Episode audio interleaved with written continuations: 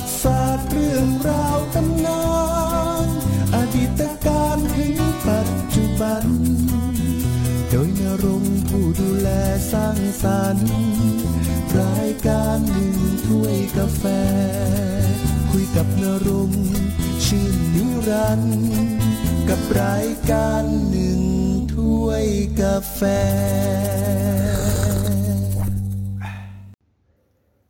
นี่ก็รายการหนึ่งด้วยกาแฟทางพอดแคสต์ชั่วโมงนี้ก็จะเป็นเรื่องราวของชีวประวัติของนางองซานซูจีนะครับ เมื่อวานนี้ก็พูดไป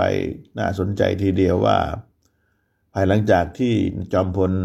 อ่าในายพลองซานถูกสังหารในทำเนียบรัฐบาลพร้อมด้วยสมาชิกอีก 5-6 คนเสียชีวิตนะครับ ต่อจากนั้นก็มีการเลือกตั้ง โดยแต่งตั้งโดยได้รับการแต่งตั้งก็คืออุนุนะครับอุนุซึ่งก็ถือว่าเป็นนายกรัฐมนตรีคนต่อมา ในช่วงนั้นก็ถือว่ามีปัญหามากมายนะครับ เพราะว่าอ่าต้องการเรียกร้องที่จะประกาศเอกราชจากอังกฤษนะครับนะนั่นคือความเดิมตอนตอนที่แล้ว และตอนนั้นองซานซูจี เธอก็ไปเรียนอยู่ที่ ออกฟอร์ดที่ประเทศอังกฤษอยู่ ยังเป็นนักศึกษาอยู่นะครับ ในช่วงเวลานั้น วันนี้ก็จะพูดต่อละครับ พูดต่อก็คือว่าเป็นเรื่องของการสู้รบกันเกือบจะกลายเป็นสงครามกลางเมืองนะในเมื่อพวกกะเหรี่ยง ตอนนั้นก็ไม่ยอมนะครับกะเหลี่ยงก็พยายามที่จะตั้งตนแยกตัวเป็นเอกราชเหมือนกัน ก็ก่อการขึ้นทางตอนเหนือของกลุ่มย่างกุ้ง ทางทหารของอูนุก็เข้าไปจัดการนะครับทำให้ชาวกะเหลี่ยงเสียชีวิตไปตอนนั้นก็ประมาณ 80 คนนะครับ ถือว่าเป็นปัญหาที่น่าปวดเสียดเวียนกล้าวของอูนุแล้วครับ คือทหารรัฐบาลเองก็ล้วนมาจากชนกลุ่มน้อยเป็นสัดส่วนใหญ่ เพราะว่าว่าเองนี่มีหลายเผ่าพันธุ์นะครับ ไม่ว่าจะเป็นคัดชิน พวกชินไทยใหญ่ว่านะครับ มอนหรือแม้แต่กะเหลี่ยง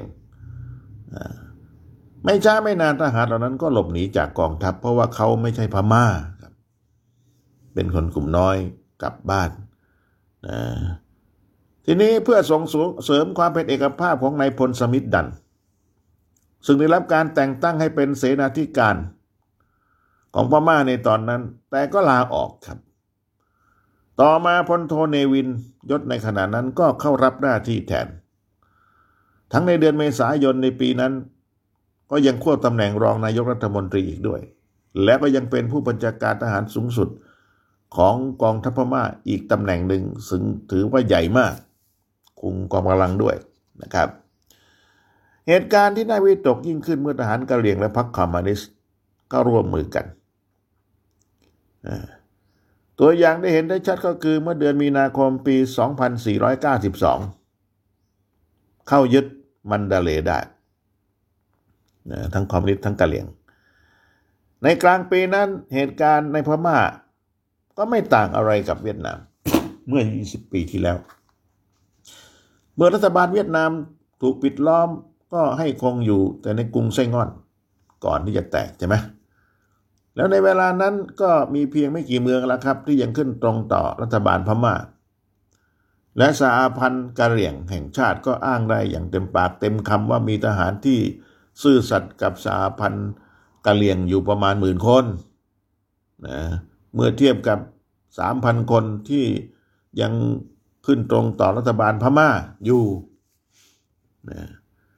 สถานการณ์ล่อแหลมยิ่งขึ้น เมื่อวันที่หนึ่งตุลาคม2492 ตอนนั้นเหมาเจ๋อตุงกล่าวปราศัยต่อหน้าฝูงชนในจัตุรัสเทียนอันเหมินโดยเรียกประเทศจีนอย่างเต็มภาคภูมิว่าสาธารณประชาชนจีน ก็เท่ากับว่าเป็นการแสดงให้เห็นว่าเพื่อนบ้านซึ่งมีขนาดใหญ่ที่สุดและทรงอิทธิพลของพม่าได้กลายเป็นรัฐคอมมิวนิสต์ไปอย่างสมบูรณ์แล้วในตอนนั้น แม้เหมาเจ๋อตุงเนี่ย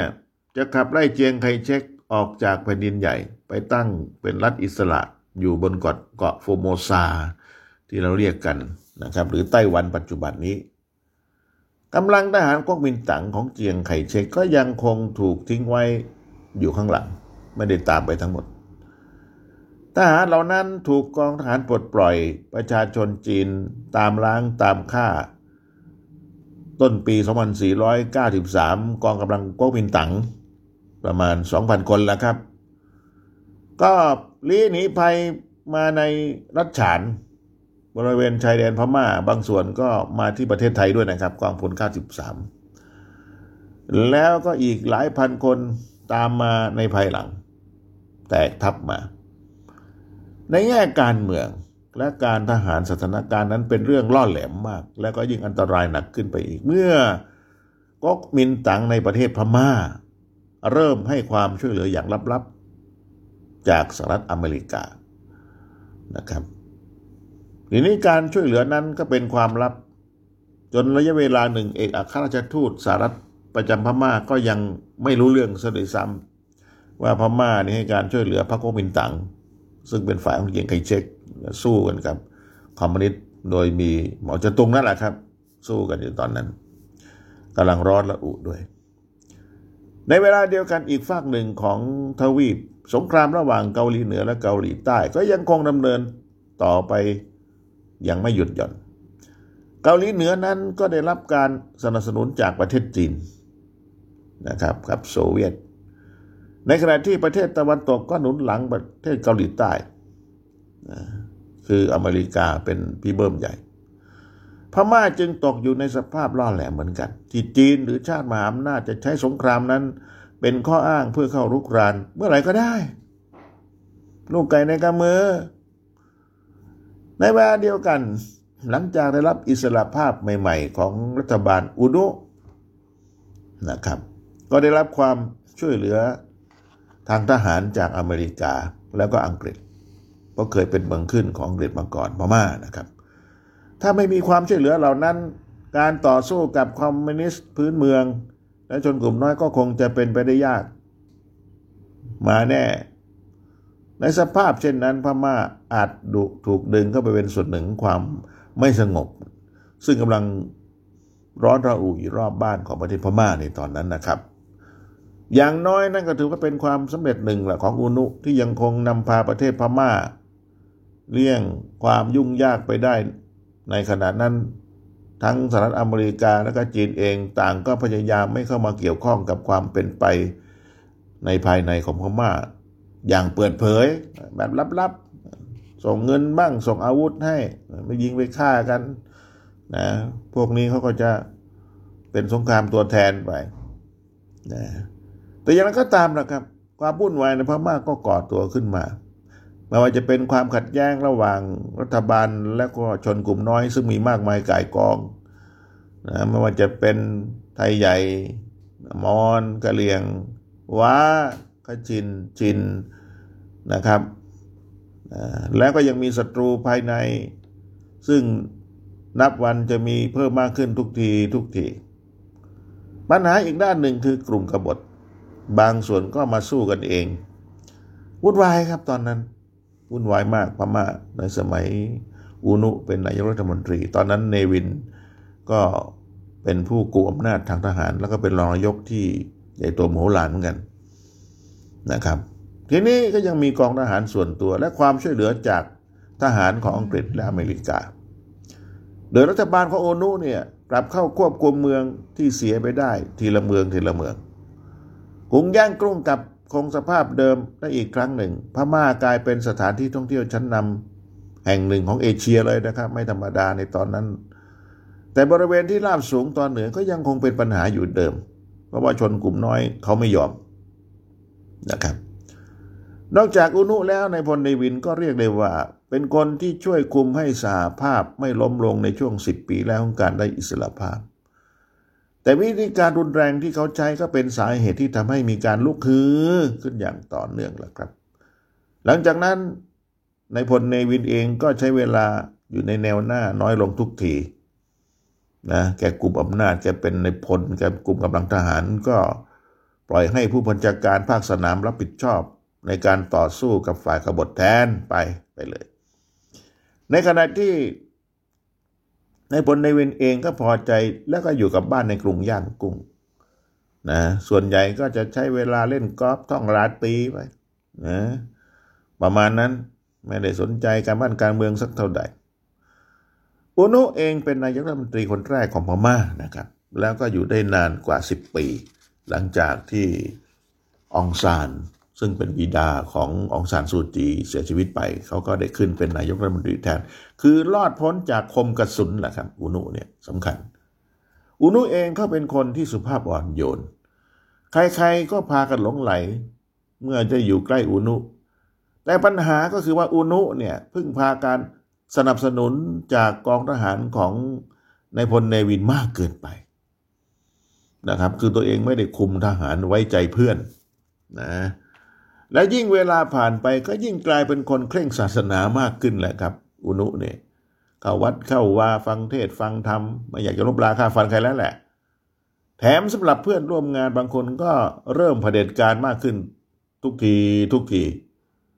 องค์ประกอบทั้งสองนั้นก็เป็นไปได้โดยดีแหละครับ ประวัติความเป็นมาของผู้นำประเทศอื่น ๆ ของพม่า แต่ไม่เหมาะสำหรับโลกที่กำลังเปลี่ยนไปอย่างรวดเร็วนะครับ เปลี่ยนไปเร็วมากตอนนั้นพม่าหลังจากที่ 2492 ใช่ไหมขึ้นมาแล้วก็อังกฤษก็จะพยายามที่จะปล่อยพม่าล้วในปีพศ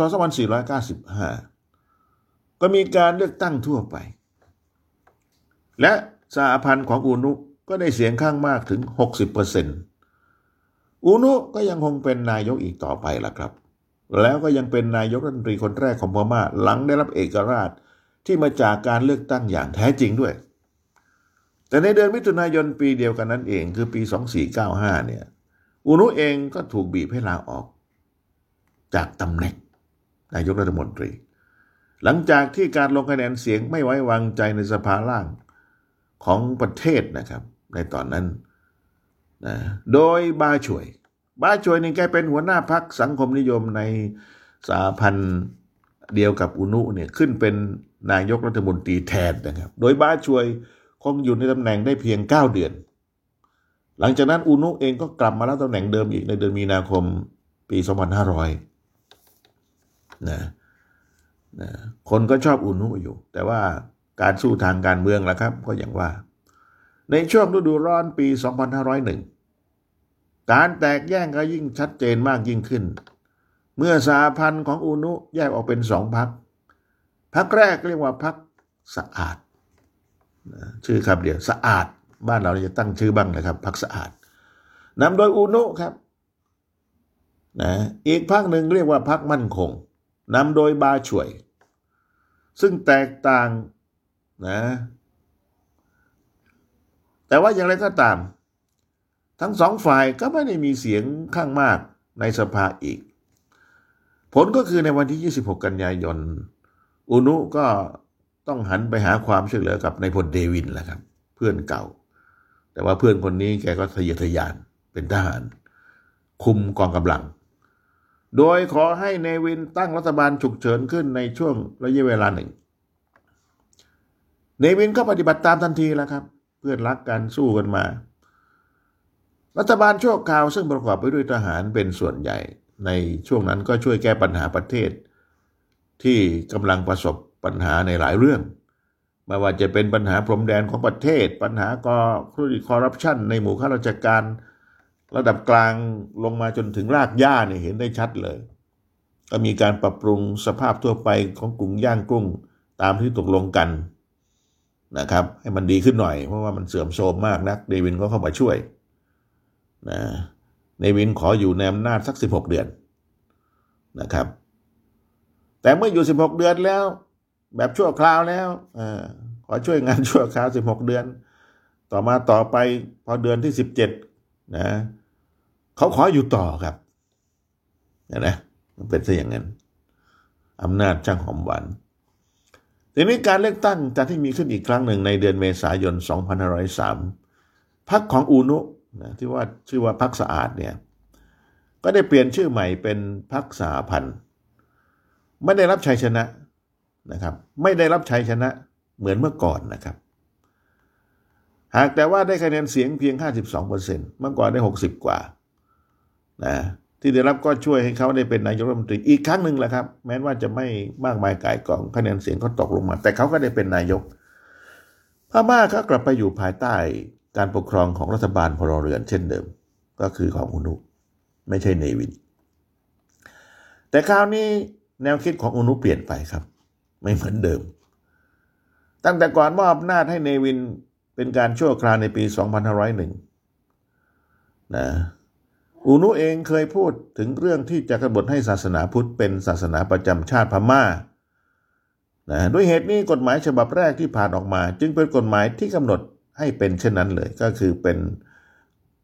ศาสนาพุทธคือศาสนาประจำชาติ แต่ในแง่ปฏิบัติแล้ว ก็แทบไม่มีอะไรที่จะเปลี่ยนแปลง ศาสนาคริสต์ศาสนาอิสลามและศาสนาอื่น ๆ อย่างเช่นการนับถือผีสางนางไม้เทวดาก็ยึดถือกันไปตามบรรดาชนกลุ่มน้อยที่อยู่ห่างไกลในเมืองหลวงก็ยังไม่ถือว่าเป็นศาสนานอกกฎหมาย อยู่เช่นเดิม เหมือนเดิมแม้จะประกาศให้เป็นศาสนาสุดศาสนาพุทธเป็นศาสนาประจำชาติก็ตามทีนี้เนวิดแกไม่ชอบความเคร่งในศาสนาของอุนุสักเท่าไหร่เพราะว่า ในวินแกชอบตีกอล์ฟใช่ไหมชอบเที่ยวคืนผับบาร์แกชอบไปวันนั้นน่ะแต่อนุแกชอบเข้าวัดเข้าวาฟังเทศฟังธรรมนะแล้วในวินเองก็ยังสงสัยว่าอุนุตั้งใจจะนำเอาระบบสมบูรณาญาสิทธิราชกลับมาใช้อีกครั้งหรือไม่ ยิ่งกว่านั้นอุนุเองก็ยังไม่ให้ความสำคัญกับความต้องการของผู้นำชนกลุ่มน้อย โดยเฉพาะอย่างยิ่งบรรดาเจ้าชายของรัฐฉาน รัฐฉานเนี่ยถือว่าเป็นรัฐสำคัญนะครับ ไทยใหญ่อยู่ทางตอนเหนือนะครับ เราก็เคยสมัยจอมพลปอเนี่ยถ้าจำได้ก็คือส่งจอมพลผินชุนวันไปตีนะครับเชียงตุงทางนู้นเนี่ยได้มาเหมือนกัน แต่พอญี่ปุ่นแพ้สงครามเราก็ยกคืนให้พม่าไปนะครับทีนี้ในเวียนเองแกก็ไม่ค่อยชอบอุนุอย่างที่ว่า เอ๊หรือจะเป็นสมบูรณาญาสิทธิราชกลับมาอีก นะครับไม่ค่อยสนใจเจ้าชงเจ้าชายอะไรต่างแม้รัฐธรรมนูญปี 2490 ของพม่าจะกำหนดให้รัฐนั้นแยกตัวไปจากสหพันธ์ได้หลังได้รับอิสรภาพแล้ว 10 ปีนะแต่เจ้าชายทุกพระองค์ของรัฐฉานก็มีความเห็นร่วมกันว่า ควรยังคงเป็นส่วนหนึ่งของพม่าอีกต่อไป สาเหตุก็เพราะว่าถ้าเป็นรัฐอิสระแล้วจะไม่มีปัญญาต้านทานฝ่ายคอมมิวนิสต์กับพวกก๊กมินตั๋งได้ นะครับ ตอนนั้นเกิดสัญญาปางหลงใช่ไหมล่ะถ้าจำไม่ผิดนะครับ สัญญาปางหลงลงนามกัน หลังจากที่ร่วมลงนามกันแล้วรัฐธรรมนูญบอกงี้อีกสิปีแล้วแยกตัวไปซะประมาณนั้น หลังได้รับอิสรภาพจากพม่าอาจากอังกฤษนะครับพม่าได้รับต่างแยกย้ายแต่ก็ไม่เป็นไปตามนั้นนะครับเพราะว่าอย่างน้อยเจ้าชายก็กลัวคอมมิวนิสต์ไม่มีปืนไม่มีอาวุธอะไรต่าง ทีนี้นายกรัฐมนตรีอูนุเนี่ยเริ่มเจรจากับบรรดาเจ้าชายของรัฐฉานอย่างเป็นเรื่องเป็นราวในที่สุด แล้วก็ยังให้มีการจัดการสัมมนาตอนต้นในปี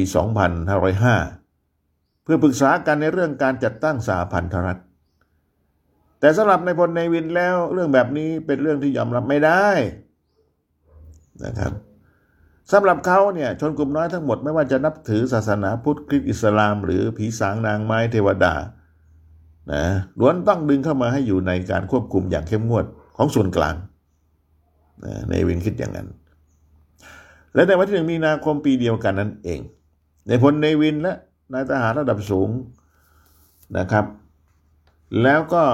ผู้อยู่ใต้บังคับบัญชา ก็ได้ไปชมการแสดงของคณะบัลเล่จากประเทศจีน เมื่อสิ้นสุดการแสดงในเวลานั้น ในตอนเย็นในพลเดวินเองก็ออกจากโรงละครพร้อมด้วยผู้ติดตามนะครับ โดยเที่ยงคืนในวันนั้น รถถังครับรถถังคงไม่ได้มาขับเล่นช้อปปิ้งไปตลาดนัดอะไรนะครับพร้อมทหารครับจำนวนหนึ่ง ก็เคลื่อนพลเข้าประจำตามจุดสำคัญทั่วเมืองอย่างกลุ่มเช้าวันรุ่งขึ้น เวลา 8นาฬิกา50นาทีนายพลในวินประกาศทางวิทยุกระจายเสียงว่าทหารบก ได้ยึดอำนาจไปหมดแล้ว รัฐสภาของพม่าถูกสั่งยุบ รัฐธรรมนูญปี 2490 ถูกระงับใช้นะครับ นี่เรียกว่ารัฐประหารนะครับ รัฐประหารหมายถึงเปลี่ยนแปลงผู้นำการปกครองประเทศนะครับ แต่ถ้าว่าปฏิวัติเนี่ย มันจะเป็นการเปลี่ยนแปลงระบอบการปกครอง จากระบอบหนึ่งไปสู่ระบอบหนึ่ง อันนี้เรียกว่ารัฐประหาร ดังนั้นจอมพลเนวินเองก็รัฐประหารอุนุ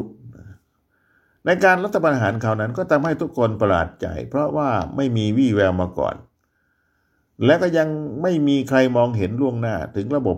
การปกครองแบบเข้มงวด และโหดเหี้ยมที่กำลังจะตามมาอีกของในพลเนวิน หลังเลิกใช้รัฐธรรมนูญนายพลเนวินเองก็แต่งตั้งคณะกรรมการปฏิวัติ ซึ่งประกอบไปด้วยนายพล และนายทหารที่ซื่อสัตย์ต่อตัวเขาหลายคน มีพลเรือนร่วมด้วยเพียงสองคนนะครับ ตัวในวินเองก็เข้ารวบอำนาจในฐานะเผด็จการและก็ยังประกาศว่าคำสั่งของเนวินและของคณะกรรมการปฏิวัติคือกฎหมาย เห็นไหม ภายในระยะเวลาเพียงสองปีต่อจากนั้น สังคมพม่าก็เปลี่ยนแปลงจนไม่มีใครจำได้อีกต่อไปพรรคการเมืองถูกยุบทั้งหมด แทนที่ด้วยพักแผนงานสังคมนิยมของพม่ามีเพียงพักเดียวแล้วครับ แล้วก็พระในพระพุทธศาสนาต้องจดทะเบียนกับรัฐบาล ไม่เช่นนั้นจะถูกจับศึก อุตสาหกรรมและธุรกิจเกือบทุกประเภทตกเป็นของรัฐบาล รัฐมีอำนาจซื้อข้าว และผลิตผลทางการเกษตรอื่นๆ ตามราคาที่กำหนดขึ้นเอง ร้านค้าทั่วไปถูกแทนที่ด้วยร้านของทหารบกและทุกร้านขายของในราคาที่สูงขึ้น รัฐบาลเข้าควบคุมโรงเรียนเอกชนทั้งหมด หนังสือพิมพ์ ซึ่งมีเอกชนเป็นเจ้าของทั้งหมดก็ถูกสั่งปิด สิ่งตีพิมพ์ทุกชนิดต้องผ่านการเซ็นเซอร์อย่างเข้มงวด ตอนนั้นสำนักข่าวรอยเตอร์ก็ถูกขับออกจากประเทศพมา่า ส่วนนักข่าวสำนักข่าวอื่นๆ เช่น BBC พวกนี้นะครับ ก็ถูกกำหนดให้จ้างแต่ชาวพม่าเท่านั้นเพราะว่า BBC เป็นของอังกฤษนะไม่ให้มีชาวต่างประเทศ ถ้าจะทำก็ต้องเป็นคนพม่าไปทำนักหนังสือพิมพ์ต่างชาติก็เข้าประเทศพม่าได้ยากขึ้น ถ้าจะเป็นจริง ๆ นักข่าวต่างชาติก็ได้วีซ่าเข้าประเทศเพียงวันเดียวแหละครับ คือไปแล้วนอนคืนหนึ่งแล้วออก ผลของนโยบายโดดเดี่ยวประเทศลักษณะนี้คือภัยพิบัติใหญ่หลวงของของพม่านะครับ ซึ่งครั้งหนึ่งเคยเป็นแหล่งผลิตข้าวที่มีความอุดมสมบูรณ์ แถวที่ราบลุ่มย่างกุ้งนะครับ ตรงนั้นอุ้ยปลูกข้าว แล้วก็แถวยักษ์ไข่ปลูกข้าวอันดับสองของพม่าเนี่ยก็ลดลงนะครับ ก็กลายเป็น ประเทศที่ยากจนชั่วข้ามคืน กิจการเดียวที่จเจริญรุ่งเรืองก็คือตลาดมืดครับตลาดมืดนี่นะก็คือลักลอบค้าขายกัน ซึ่งเปิดโอกาสให้มีการทุจริตคอร์รัปชันอย่างกว้างขวางทั้งภายในและภายนอกกองทัพทั้งทั้งที่เรื่องแบบนี้ก็ไม่เคยมีมาก่อนในพม่า ประชาชนซึ่งมีการศึกษาดีของพม่าต่างกันหนีออกนอกประเทศนะครับเหลือแต่คนที่ไม่ค่อยเก่ง ไปไหนไม่ได้นะครับมีประชากรเชื้อสายอินเดียและจีนอพยพเข้ามาในประเทศพม่าเป็นพันเป็นหมื่นหลั่งไหลเข้ามา ผู้คนเหล่านี้ล้วนเป็นนักธุรกิจ แล้วก็เป็นเจ้าของกิจการ ซึ่งประเทศต้องพึ่งพาอาศัยแทบทั้งสิ้น เมื่อการเกษตรมีปัญหาผู้คนเริ่มอดอยากข้าวปลาไม่มีจะกินแล้วครับ ทีนี้เกิดภาวะขาดแคลนอาหารตามมา ในน้ำไม่มีปลาในนาไม่มีข้าว มาตรฐานการศึกษาและระบบการดูแลสุขภาพล้มเหลวพม่าในตอนนั้น ทีนี้เมื่อประเทศตกอยู่ในสภาวะเลวร้ายมากยิ่งขึ้น ฝ่ายความมานิตและก็ฝ่ายชนกลุ่มน้อยเนี่ยครับ ซึ่งก็มีมากมายนะคิดว่านายพลเนวินจะเข้ามาช่วยแก้ปัญหาความขัดแย้งกับรัฐบาลอุนุนะก็สูญเสียความเชื่อมัน่น เสียหลังวัดไปพอสมควร ก็เลยก่อการจลาจล นะครับ ไม่ใช่ครั้งเดียวนะครับ ค่อนข้างถี่นะก่อการจลาจลเดินประท้วงเมื่อไหร่ทหารก็มาปราบเมื่อนั้น แล้วก็ไม่ใช่แก๊สน้ำตานะครับกระสุนจริงเลยครับยิงนะในเวลานั้นก็มีการแบ่งประเทศออกเป็นสามส่วน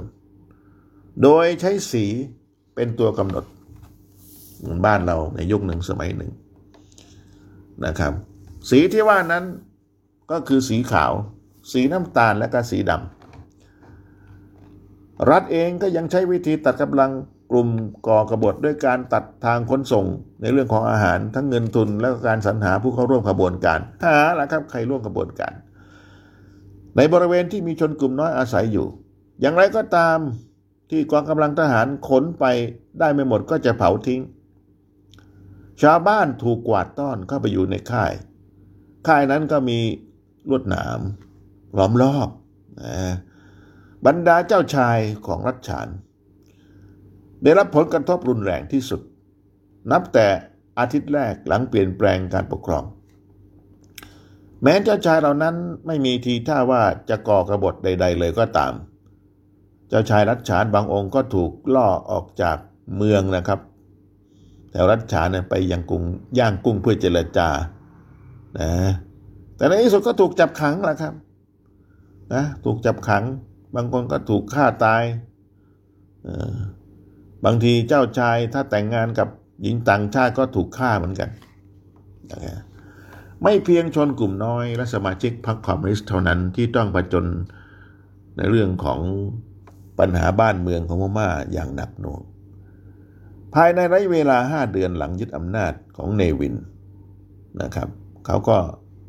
หันเข้าทำลายล้างชนชาติเดียวกันอีก ในเดือนกรกฎาคมปี 2505 ท่ามกลางการขาดแคลนข้าวอย่างหนัก กลุ่มนักศึกษามหาวิทยาลัยย่างกุ้งก็เริ่มก่อการประท้วงในวันที่ 7 มีการชุมนุมใหญ่ภายในมหาวิทยาลัยย่างกุ้งนะ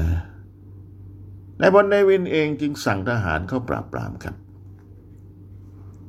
ในเย็นวันเดียวกันนั้น กองทหารก็เคลื่อนตัวเข้าสู่ บริเวณมหาวิทยาลัย แล้วก็เปิดฉากยิงกันครับทีนี้ ทหารก็ตายนักศึกษาก็ตายประมาณร้อยคนคาที่ในมหาวิทยาลัย หลายร้อยคนก็บาดเจ็บเช้าวันนุ่งขึ้นก็มีเสียงระเบิดรุนแรง ในช่วงกลางคืนที่มีการกวาดล้างนักศึกษานะนายพลในวินเองก็สั่งวางระเบิดตึกกิจกรรมของนักศึกษา หลังจากนั้นครั้งหนึ่ง ก่อนหน้านั้นองซานองซานนี่คือพ่อขององซานซูจีนะตอนยังไม่ตาย และอุนุเนี่ยเขาเขาเป็นเพื่อนกัน ตอนนั้นแล้วก็เคยครับ เคยที่จะปรึกษาหารือกันในเรื่องการที่จะปฏิวัติพม่านะนะครับเขาคิดเหมือนกัน เนวินก็ตัดสินใจเอาเองว่าตอนนี้นะ ตอนนี้จะไม่มีใครใช้ตึกหลังนั้นก่อการอะไรอีกก็เลยถล่มทลายนะตึกกิจกรรมของมหาวิทยาลัยย่างกุ้งนั่นนะนักศึกษาหลายคนถูกจับกลุ่มตัว มหาวิทยาลัยสูงถูกสั่งปิดนะครับ จนกว่าเหตุการณ์จะสงบ และนั่นก็เป็นแผนแบบแผนในเวลาต่อมานะในระยะเวลาอีก 25 ปี ก็ยังดำเนินต่อไปนะครับ พม่ายึดทหารยึดหมดเลยนะก็มีผลกระทบอย่างรุนแรงต่อระบบการศึกษาในระดับมหาวิทยาลัยของพม่า อย่างนี้นะประมาณนี้ ทีนี้การทำลายล้างประเทศตัวเองของนายพลเนวินเนี่ยยังคงดำเนินต่อไป จนถึงวันที่ 17 พฤษภาคม 2504 คณะกรรมการปฏิวัติสั่งว่า ธนบัตร50และ100จานของพม่า ไม่มีค่าอีกต่อไป ตายละ มีเงินอยู่ก็ไม่ใช่มีค่าเลยทีนี้เป็นเงินปลอมมาเลยเห็นไหมชั่วข้ามคืนชาวพม่านับพันนับหมื่นสูญเสียเงินที่เก็บสะสมไว้ล่ะครับ ยิ่งกว่านั้นแม้นการพิจารณาคดีต่างๆ จะยังคงดำเนินอยู่ แต่คำตัดสินทุกคดีขึ้นอยู่กับการตัดสินใจของทหารนะและคนข้างกายของเนวินทั้งสิ้น การใช้กฎเกณฑ์แบบประเด็จการ ลักษณะนี้คือจุดสิ้นสุดของตัวบทกฎหมาย ในลักษณะที่ควรจะเป็นนะท่ามกลางความยากแค้นของประชาชนชาวพมา่า แต่พลเนวินเองยังคงเดินทางไปพักผ่อนเล่นกอล์ฟที่อังกฤษอยู่บ่อยครั้งนะครับ เพราะว่านายพลเนวินเองก็มีบ้านพักส่วนตัวที่เมืองวิมเบิลดันไม่ธรรมดาครับ มีเงินเก็บส่วนตัวในธนาคารที่สวิตเซอร์แลนด์ รวย แล้วก็แกไม่ธรรมดาครับ แกยังเป็นเสือ เสือที่ว่านั้นคือเสือผู้หญิงนะนะนะนี่คือพฤติกรรมของนายพลเนวิน ในตอนนั้น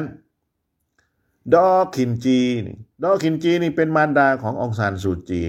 แล้วตอนนั้นเป็นเอกอัครราชทูตพม่าประจำกรุงนิโรดีประเทศอินเดีย